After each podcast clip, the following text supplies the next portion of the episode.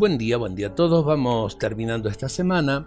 Eh, no es bueno comenzar el día sin ganas, sin algo que nos estimule, aunque sea muy pequeño o muy simple.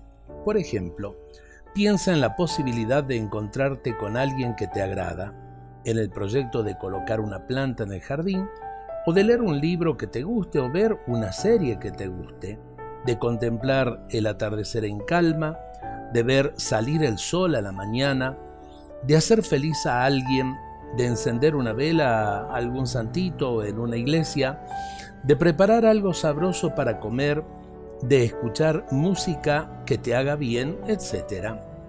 Hay muchas cosas lindas, agradables y valiosas que podríamos imaginar y a la vez también que podrías llegar a realizar a lo largo del día. Piensa en esas cosas y deja que broten las ganas de realizarlas. Recuerda que Dios te dice, hijo, trátate bien con lo que tengas. No te prives de pasarte un buen día. Esto lo dice en el libro del eclesiástico en la Biblia.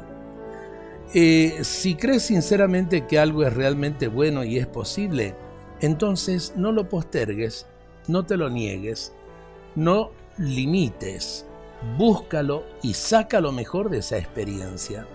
Si miras por la ventana y ves algo lícito que te gusta, no tienes por qué quedarte en la ventana. No lo dejes pasar. Sal a la calle antes que sea tarde. ¿Cuántas veces dejamos pasar oportunidades en nuestras vidas simplemente porque eh, tenemos el signo menos en la frente? Creo que tenemos que aprender a ser más positivos para aportar realmente el bien, la bondad, la verdad a esta sociedad que tanto los necesita. Dios nos bendiga a todos en este día.